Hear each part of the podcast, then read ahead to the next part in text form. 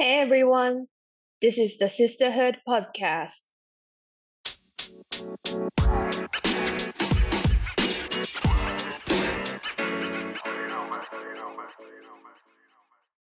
こんにちは。シスターフードポッドキャストへようこそ。ホストのナッツとヤスコです。このポッドキャストでは、ジェンダーや多様性を軸に、なんか言語化が難しいけど、しないともやっとする話をピックアップしていきます。ジェンダーって目に見えない課題や事象を言葉にしていくことが大事だよね。自由に恐れず考えをぶつけ合える空間、大人になって減ったよね、をきっかけに意気投合した二人により誕生しました。ジェンダーに関心があるけど、語り合う相手がいない。言語化空間に浸りたい。そんな人のためのポッドキャストです。感想やメッセージ、話してほしいトピックなどがあれば、番組の最後にお知らせするシスターフットポッドキャストのメールアドレスか、ツイッターアカウントまでお寄せください。はい。では、第9回目のエピソードですが、まずは近況報告から始めたいと思います。やすこ最近どうですか？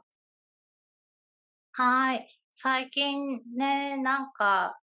元気なんですけど、あの、喉がなんかスリランカ来てから結構しばらく調子が悪いなっていうのが続いてて、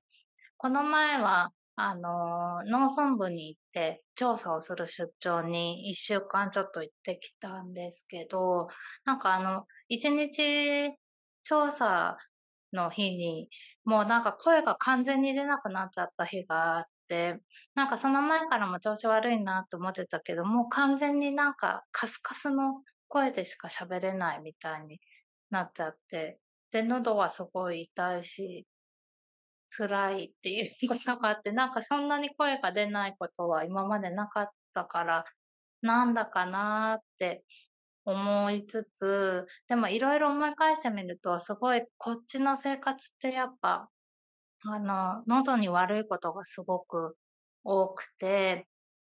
で、あの、その一番、まあ一つの要因として大きいのが、やっぱあの大気汚染がすごい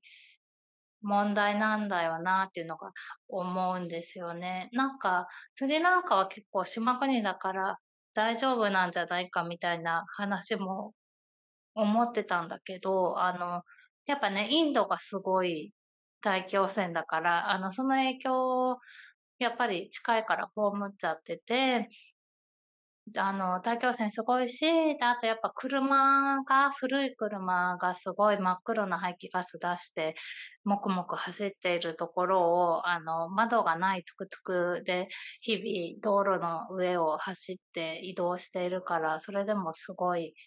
ダメージを受けてるなって思うんですけど、そんなインドの大気状況はどうですか？大気状況ね。意外と私、喉やられてないですね。来てから。うんうん。気づいてないだけかもしれないけど。ねえ、私多分、なんか体調不良が喉に最初に出るタイプなんだよね、多分。声帯がそんなに強くなさそうっていうか。あー、なるほどね。お腹とか比較的強いけど、喉がやられがちっていう。そうね。まだね、大丈夫ですね。ちょっとでも時期的なものもあるのかな。まだそういう大気汚染の時期じゃないのかも。いや、待って、嘘あ、ついてるかも。なんだ。うん、都市によってもね、だいぶ違うんだろうけどね。そうだよね。今んとこ大丈夫うんです。で、ちなみに、うんお腹もうん壊してないですね。あ、そうなんだ。素晴らしいね、それは。雨季が終わってから気温が低うんうん下する10月から1月下旬頃までが大気汚染ひどくなるみたいです。なんでこれからですね。そうなんだ、そうなんだ。ねえ。インドね、ニューデリーがやっぱすごい大変なんだよね。ちょっと洗濯物とかね、どこに干そうって感じですよね。ねえ。なんか、それが理由で、あの、もうマスクしなきゃみたいな感じらしいしね。ああ、でも確かに、あの、オートうん。リキシャとか乗ってる人、マスクしてるかも。あ、そっかそっか。ね、あの、私も最近、あの、スリランカ来てから、もうみんなマスクしてないから、完全に外して生活してたけど、その、トゥクトゥク、オートリキシャと一緒だよね、を乗っうんうん、一緒。そう、乗る時はもうつけるようにした。え、トゥクトゥク出社してるの？そうそう、トゥクトゥク出社してるえ、何それ、し、めっちゃたどこに行くにもトゥクトゥク。乗ってる。トゥクトゥクが一番なんか、あの、便利っていうか、普通普通って普通かわかんないけど、うん。ウーバーでトゥクトゥク呼べるしね、あの、道でも拾えるし。確かに。うん。なんか、ラストワンマイルの乗り物としては最高ですよね。うんうん、そうだよね。今日はう話せてんうん。るってことで、あの、うん。喉は治った感じですか？そうそう、あの、ね、もうポッドキャストをやることで、声が資本なので、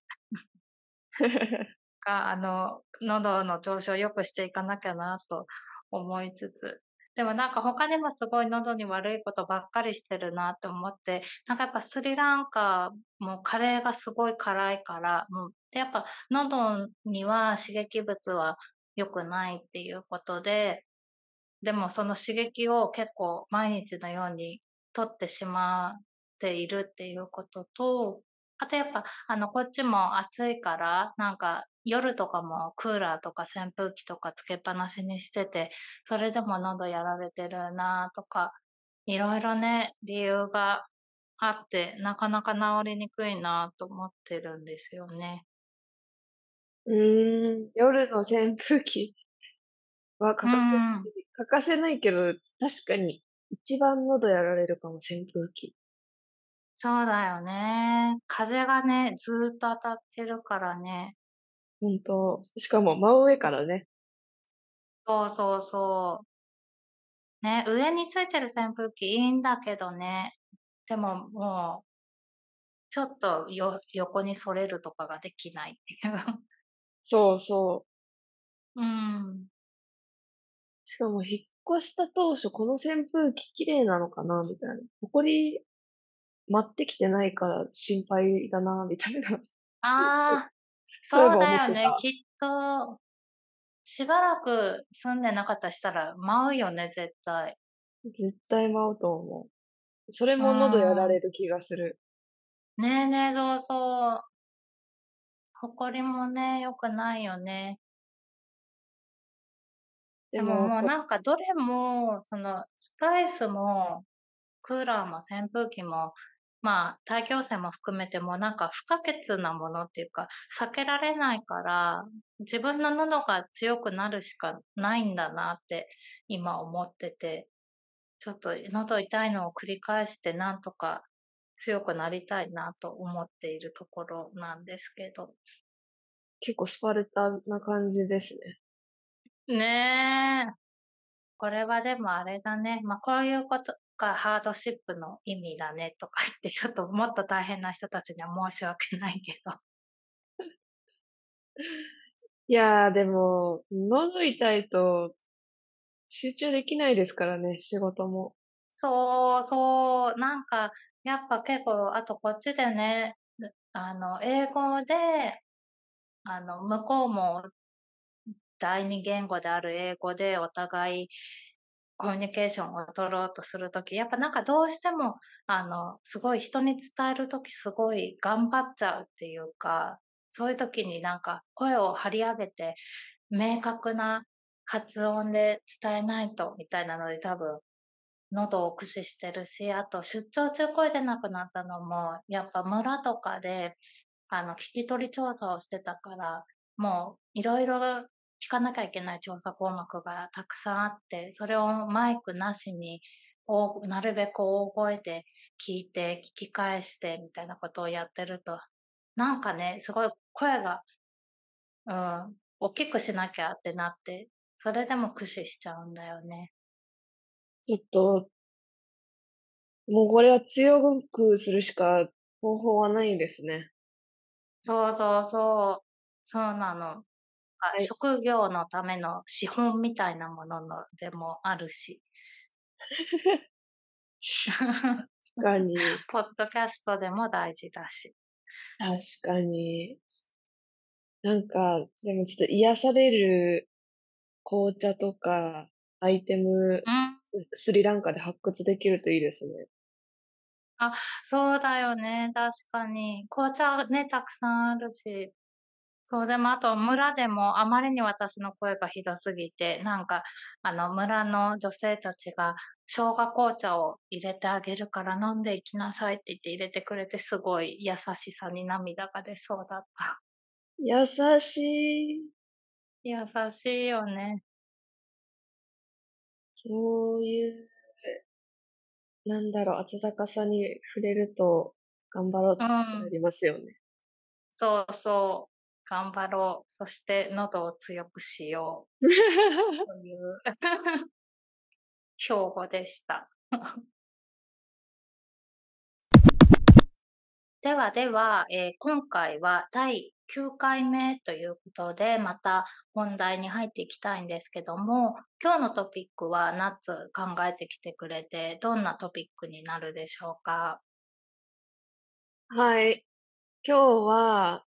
あの、SNS を通じた、まあ、うん抗議活動だったり、アクティビズムについて話せたらなと思っているんですけど、トピックとしては、まあ、SNS 上でどこまでどういう形の怒りを投稿して大丈夫なのかっていうテーマで考えています。なるほど。というのは？うんというのは、なうんんか、まあ、今や、こう、SNS って、ジェンダーイシュー含め、いろんな抗議活動に欠かせないツールになっていると思うんですよね。例えば、こう、ハッシュタグをつけて、こう、人の目に触れるようにして、で、そのハッシュタグを見たときに、人は、こう、興味持つじゃないですか。で、クリックしてみると、こう、いろんな人が声を上げているっていうのが可視化されていて、あ、私もこのテーマに関心あるなと思って何か同じ、えっと、抗議活動に参加できるような内容を投稿して、その、まあ、抗議したい内容を SNS 上でこう見える化していく、すごい、あの、強いツールだと思うんですよね。で、まあ、ジェンダーに関連するようなトピックでも SNS って結構使われていて、例えば夫婦別姓の運動とかでも、あの、SNS、まあ、特に Twitter とか使われていたと思うんです。で、うんまあその SNS の普及によって、こう、個人の声が上げやすくなって、しかも、例えば MeToo ムーブメントみたいに、こう、隠蔽されてきたことを明るみに出して、連帯していくためにも活用されているツールなんで、今度、今後もどんどん活発化していくと思うし、日本でもどんどん定着していっているアクティビズムの形だと思うんですけど、と同時に結構簡単に投稿できちゃうじゃないですか。もうそれこそ、なんか、あんまり心の整理とか考えとか自分の気持ちを整理できていないまま、感情のまま文章を作ってしまって、感情のまま投稿して抗議活動に参加するってことも簡単にできてしまって、なんかそれって、たまに不安になるんですよね、私。大丈夫。自分に対しても大丈夫なのかなとも思うし、その抗議活動の形として、どこまで怒りを文字にして SNS に投稿していいのかなっていうのが、いつも悩みどころなんですよね。ただ同時に、こう、フェミニズムって怒りから始まる場合もすごく多いと思うんです。例えば、オリンピックの、えー、東京オリンピックか、東京オリンピック・パラリンピックの、えー、組織委員会の会長が不適切な発言したときに、こう、わーっていろんな人が怒りを表現したと思うんです。で、その怒りが表現されて見える化されたからこそ、連帯した抗議活動やアクティビズムにつながったと思うんですけど、中には、そこまで言っていいのかなとか、その個人を攻撃するような言葉もあったと思うし、私も、なんだろう、森会長を人間と認識しないような投稿をしそうになっていた節があったので、なんかこの SNS 上で怒りを可視化させる。でも、どこまでしていいのか、やっていいのか、どういう形だったら、えー、許されるってのもあれなんですけど、みんなが安心して SNS 上での活動を続けられるのかっていうのを、ちょっとトピックとして今日は挙げたいなって思いました。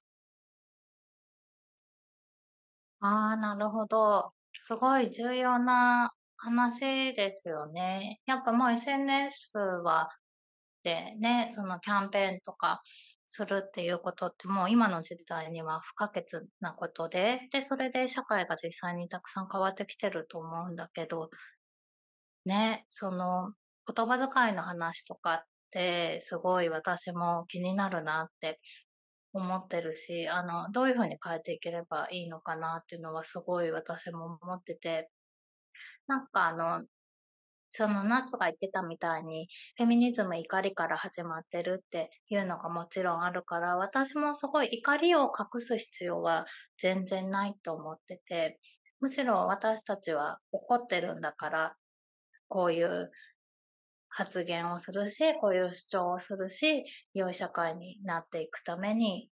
発信していくっていうのがあるので、怒りは全然隠す必要はすごいないって思うんだけど、あの、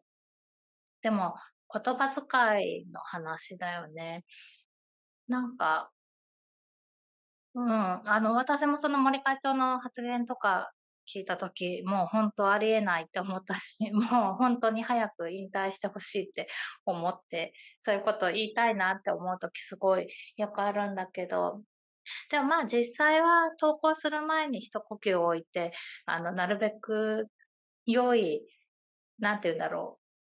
う。で、あの、丁寧な言い方に変えようとするよね。あの、できてます？それは多分、うーん、まあ、なんか、今、そうだね。うん、基本的にはしてると思う。やっぱりあの、私あの、完全なる匿名アカウントみたいなのを持ってなくて、あの、今、ツイッターとかも、まあ、あの、探そうと思えば私が誰なのか全然探せるし、あの、友達と繋がってるツイッターとかみんな知ってる人と、あの、クローズドでやってるツイッターだから、なんか、うん、あの、自分がそんなひどい言葉遣いする人だって思われたくないから、あの、そういう風に書いてて、で、多分、あの、それが、その匿名アカウントを持たないようにしてる理由っていうか、自分の中でそれを、あの、歯止めにしてるとこあるかなって思うかな。ああ、なるほどね。いや、なんか今すごい目から鱗でした。確かに、匿名アカウントにしないことによって、自分をコントロールするというか、意識する仕組み作りをししているってことですよね。そうそうそう。まあ実際匿名だったとしても、まああの、なるべく、そまあそんな、もともとそんな、あの、ひどい言葉遣いはしないから、しないと思うけどね。でもなんか、匿名だからなんか、そうそうそう、自分がさ、なんか変な方向に走らないって言い切れないから、ね、って思うね。うんうんうんうん。あの、心の中では森会長の発言とかもすごい、あの、本当に罵ってたけどね。心の中ではね。うん。なんかその、ツイッターって、なんだろう、意識的に私開かないんですよ。無意識的に開いてることが多くって、うんうん。こう、無意識に開いたときに、入ってくる情報じゃないですか。結構 SNS の講義って。まあもちろん自分がすごくコミットしてる活動内容であれば意識的にこう参加して意識的に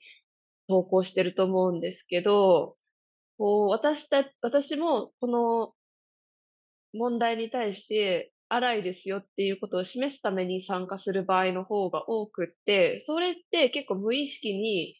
ツイッター開いて、たまたま目に入って、あ、でもこれって重要なトピックだし、私もリツイートしようとか、コメントつけてリツイートしようとか、ハッシュタグに参加しようって、多分隙間時間にやってるんですよ。うんうんうん。で、結構そこが危なっかしいところで、その隙間時間の中に、パッて目に入ってきて、あ、このトピック大事だ、あ、なんかちょっとイライラ、イライラっていうか、いや、ちょっと怒りがふつふつ湧いてきた。よし、何か投稿しよう。よし、はい、ツイッター飛べよう、みたいな。多分、もう5分、10分ぐらいの時間の中で完結する行動じゃないですか。うんうん。結構私危なっかしいところあるんですよね。なんか自分の投稿が、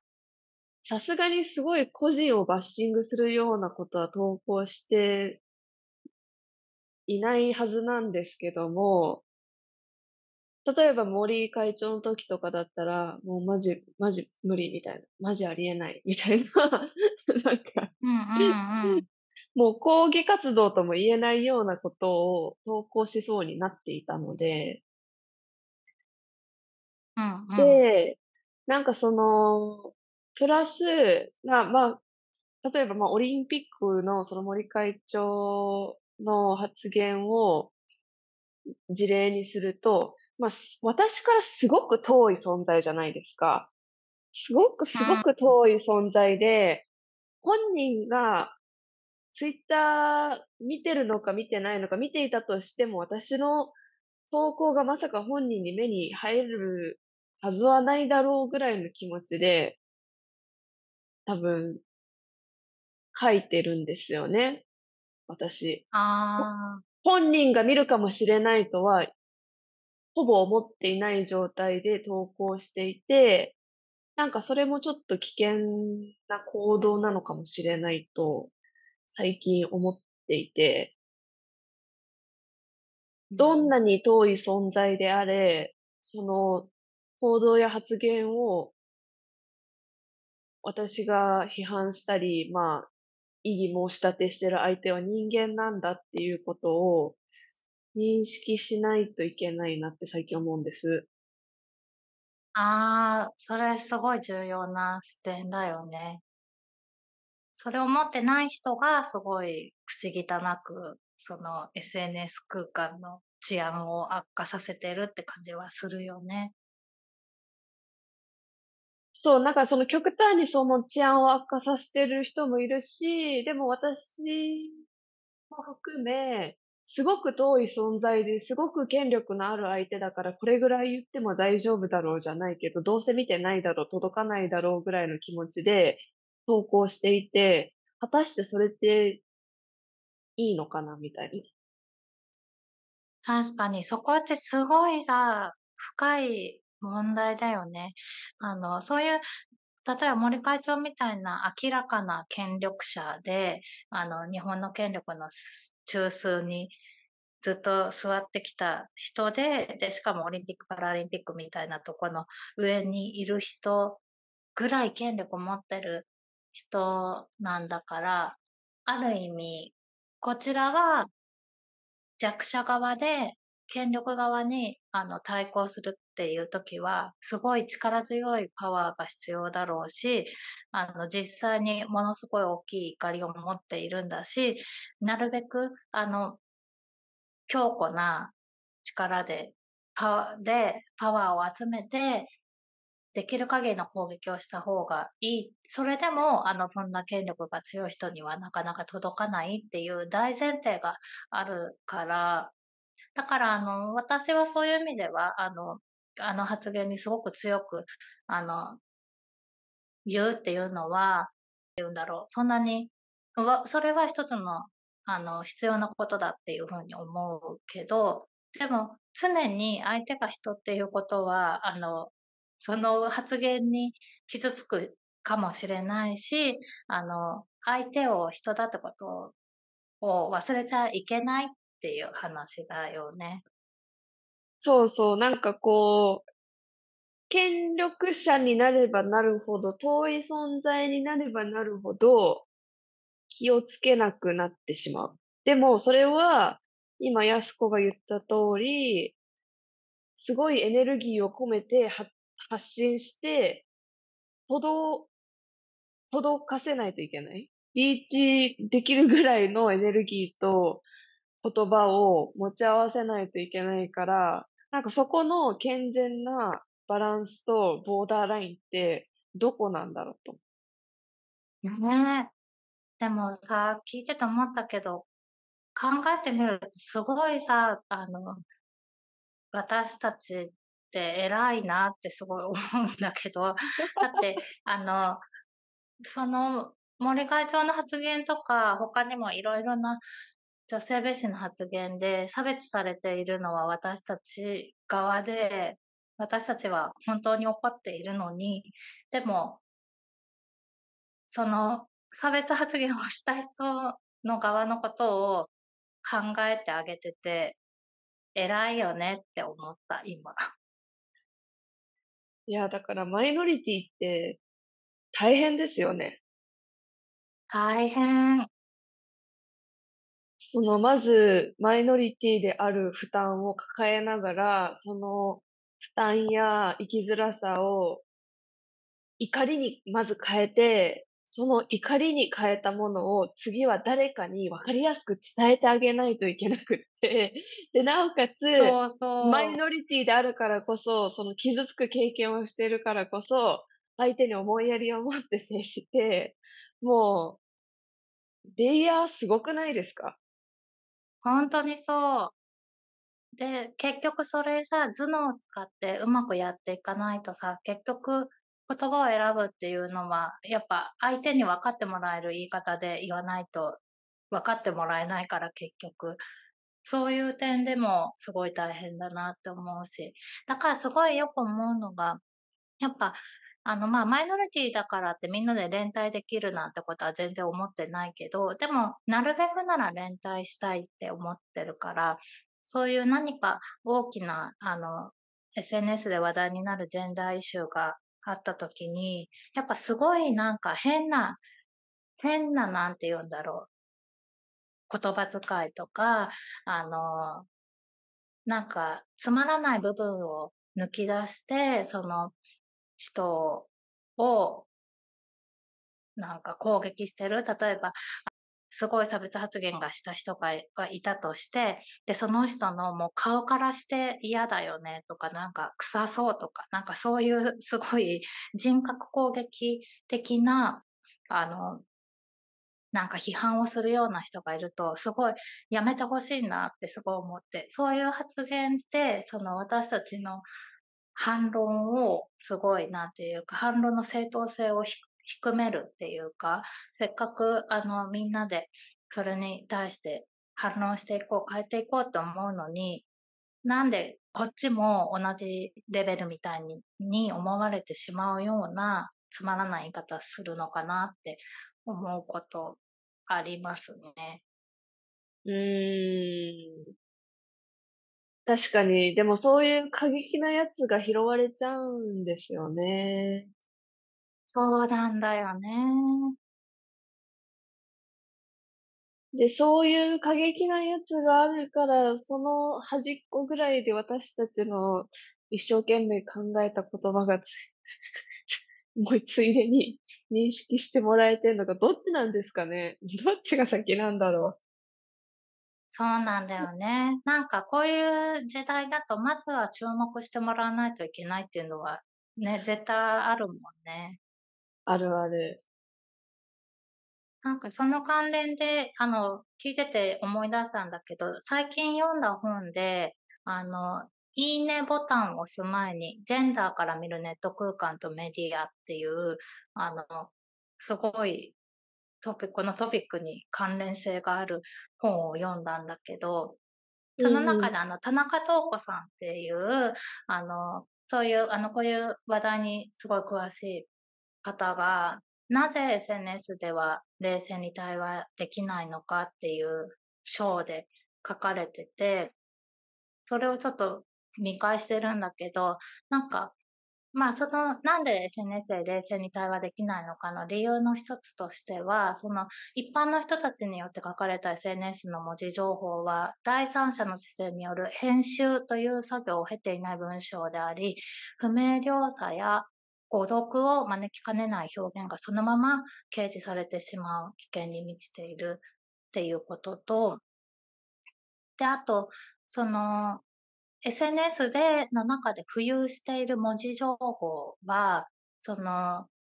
喋ってる人の属性とか関係性とか、まあいろいろな多分背景にあるコンテクストってことだと思うけど、そういうのが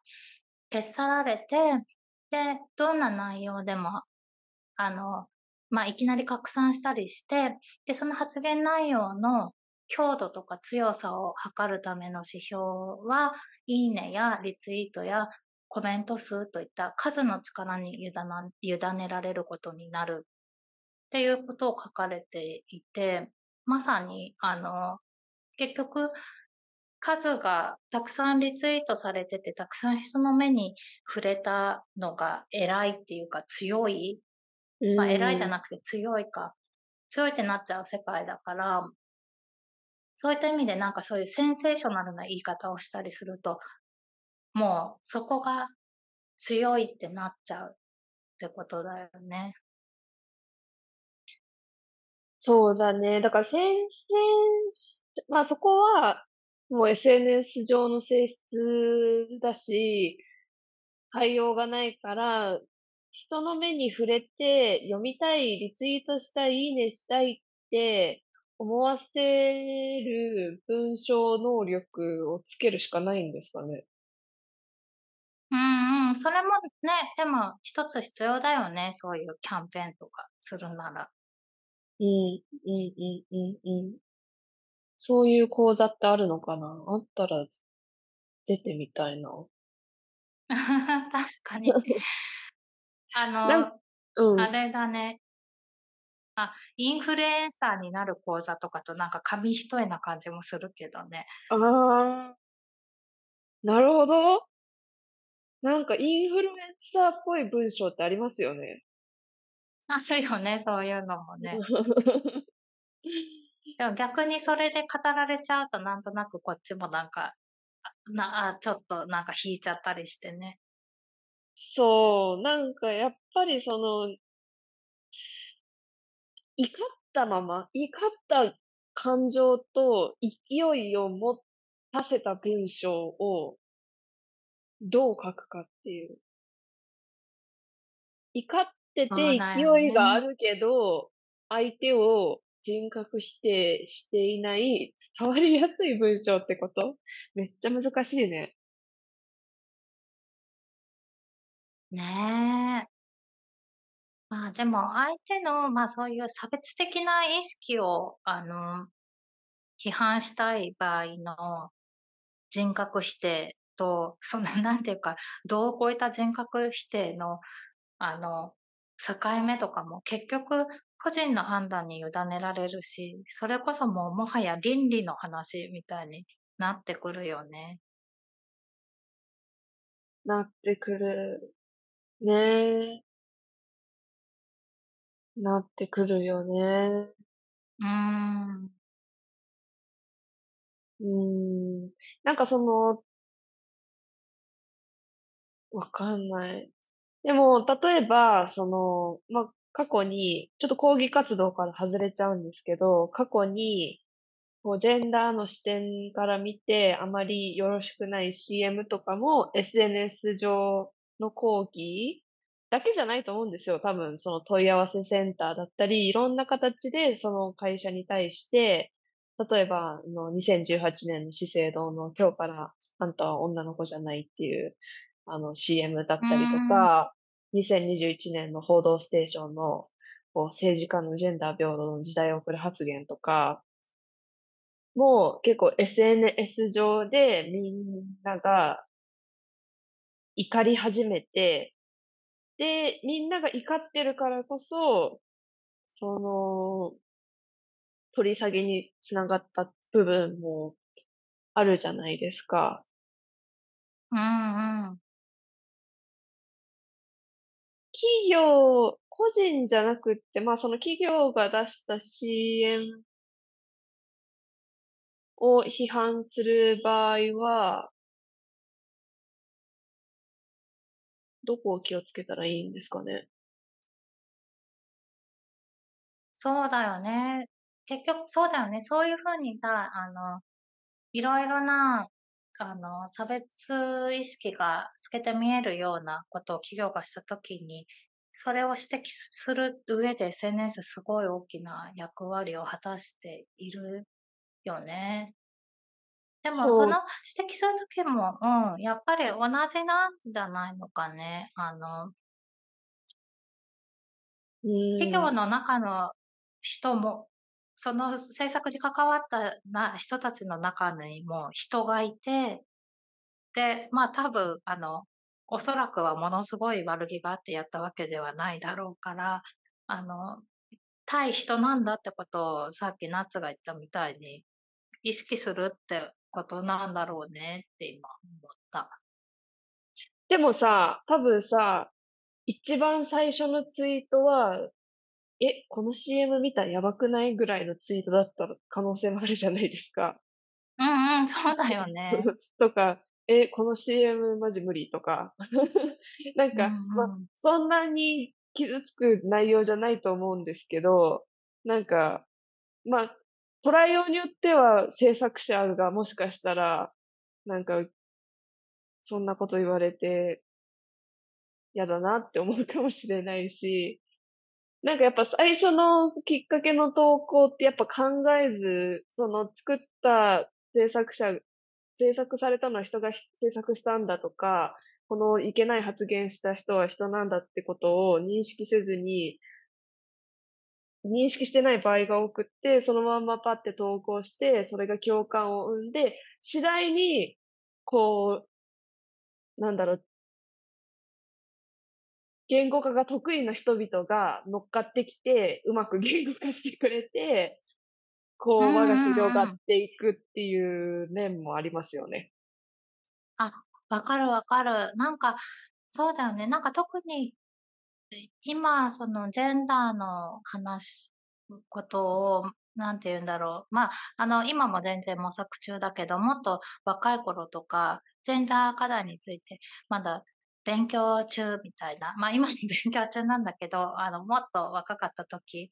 結構そういう、その制度の話とか色々なものが炎上しいわゆる炎上みたいな形になった時に、なんか最初自分はそれを見て、なんかモヤるなって思ったけど、でもそのモヤりの、あの、理由をうまく説明できなくて、でも、なんか結局そうすると、しばらく待ってるとツイッターですごい上手に説明してくれる人が現れて、で、やっぱそういうのが拡散されていって、あ、こういう点が問題なんだって分かるみたいなことってすごい何度も経験したなって思った。うんうんうん。うんうん。そうですよね。だから反射的な投稿も別に悪くないし、その反射的な投稿はモヤりかモヤり怒りまでいってないモヤりから来てる可能性もあるしうん。難しい。あ、そもそもあの、ツイッターってそういう風に、なんていうか、まあ、反射的なもやりとかをパッと言えるようなメディアだったはずだから、それ自体は全然問題ないと思うよね。その言葉遣いに気をつけさえすれば。そうね、言葉遣いと、相手はどんなに遠い権力者であっても、人なんだっていうのと、まあもう一つ私のポリシーとしては、その、暴力的なやり方を再生産したくないっていうのがあるんで、うんうんうん。この3つかな。この3つさえよ、ね。たとえ反射的であっても、常に守れていれば、まあ、倫理には反さない、健全な SNS 抗議運動ができるって思っていいんですかね？ねえ、そうであってほしいよね。なんか、いん今さ、すごい私たちはすごい、あの、その時代が急激に変わってきてる中で生きてきたから、なんていうか、そういう倫理観とか SNS の使い方とか道徳的なものって、すごい探り探りで、で、なーって思ってて、で、あの実際にさっきあの、紹介した本、いいねボタンを押す前にの、の本の中でも、あの小島恵子さんが序論で私たちはデジタル原始人って言ってて、なんか、あの、昔その石斧で殴り合うような世界を原始人が生きてた世界からは私たちはもう進化したはずだけど、デジタル面でおいてはまだその SNS 上で石斧を使って殴り合ってるみたいな状況だみたいなことを確か書かれていて、すごい納得したんだよね。すごい、まだまだ私たち、本当全然原始の時代を生きてるから、怖いってそう思うと思うんだけど。いや、そうだと思う。なんかその SNS 上での倫理観とか、立ち振る舞いとか、知らないし、うん学ぶ機会もないし、まあ今ようやく、なんだろう、ネット上での安全と、安全性っていうのがようやく話題として上がってきたけど、まあ法律でもほぼほぼ守られてない当然だし、うーん。原始人だわ。原始人だよね。だから、多分これからの子供たちとかって絶対これに関して義務教育中に何かしらの教育受けることが必須だと思うんだけど、なんかそういう動きってあるのかね？さすがに。どうなんだろああ、SNS どうなんですかね？なんか LINE こう、LINE の安全な使い方講座とかはよく高校とかでやってる印象あるけど、そこの中で Twitter とかうんインスタとかどこまで含まれてるんですかね？その含まれてたとしても、例えばこううん変な、変、なんか安心安全な使い方の話であって、うんう自分の投稿する内容の練習とかではない気がする。う。ああ、そうだよね。そうだろうね。あなんか今パッと見たら、なんか神奈川県教育委員会、け神奈川県警察等が実施した調査を結果に教材を作成みたいなので、SNS の上手な使い方を考えようみたいなのを作ったっていうのがパッと出てきたね。へえ、素晴らしい。ねえ。やっぱこれないとさ、もはや原始時代の荒波を生きていけないよね。生きていけない。なんか国語の授業とかでやるのかな、作文を書いてねたあの頃のように、ツイッター。投稿を考えてみようみたいな。うんうんうん。それ面白いね。ああ、そう考えると SNS 上でのアクティビズムもまだまだ原始時代ってことですよね。そうだよね。全然まだ未開だよね。未開。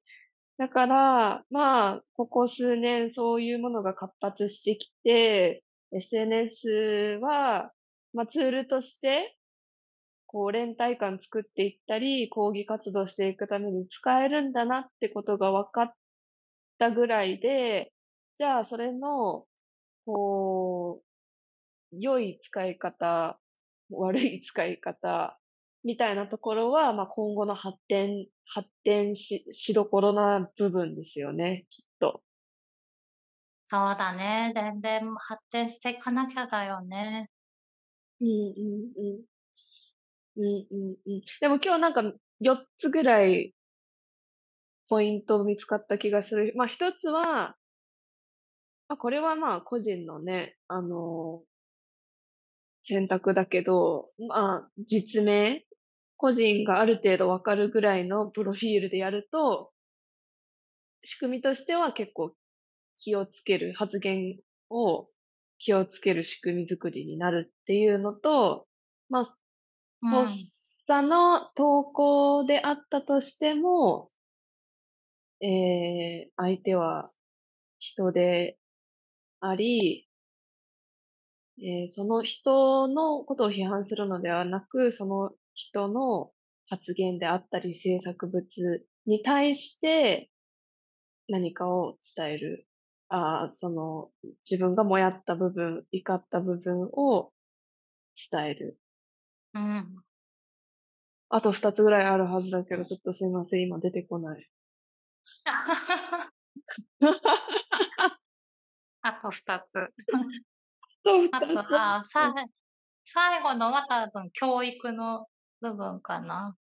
あ、そうですね、教育。だから三つですね、三つうん三つ。うーん。原始人だからね。そう、原始人だから、教うん育が必要だっていうことですよね。で、まあ、その怒り自体を投稿することは悪くないし、もはや必要ってことも今日確認できた気がする。そうだよね。うん。まだまだ怒らなきゃいけないことは世の中たくさんあるもんね。悲しいけど。うんうんうんうんうん。そうね。そっか。原始人なのか、私たち。ねえ。まだまだ危なっかしい時代だから。ね。怪我しないように。そしてね、たあの時には人の命がなくなる理由にもなるしね。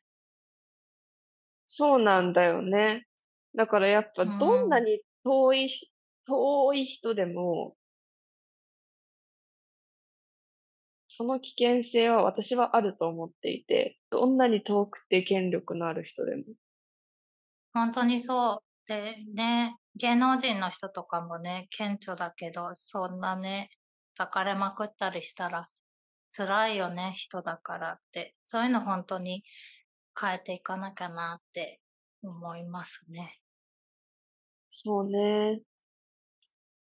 ちょっとうまいバランス、まあうまくバランスする必要ないけど、エネルギーを保ちつつ、相手が人間だっていうことを尊重しつつ、自分たちのもやった、怒った部分を適切に伝えていくってことですね。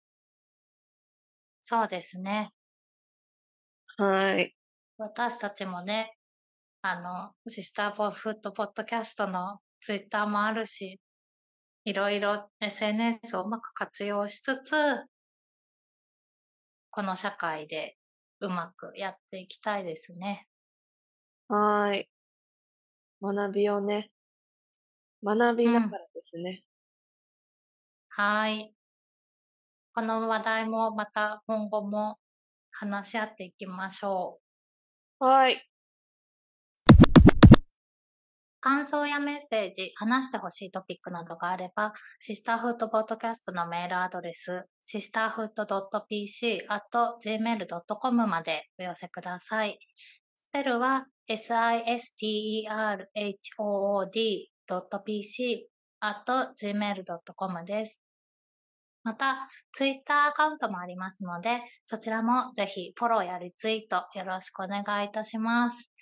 皆さんなるべく優しい言葉で書いていただけると嬉しいし、私たちもそうします。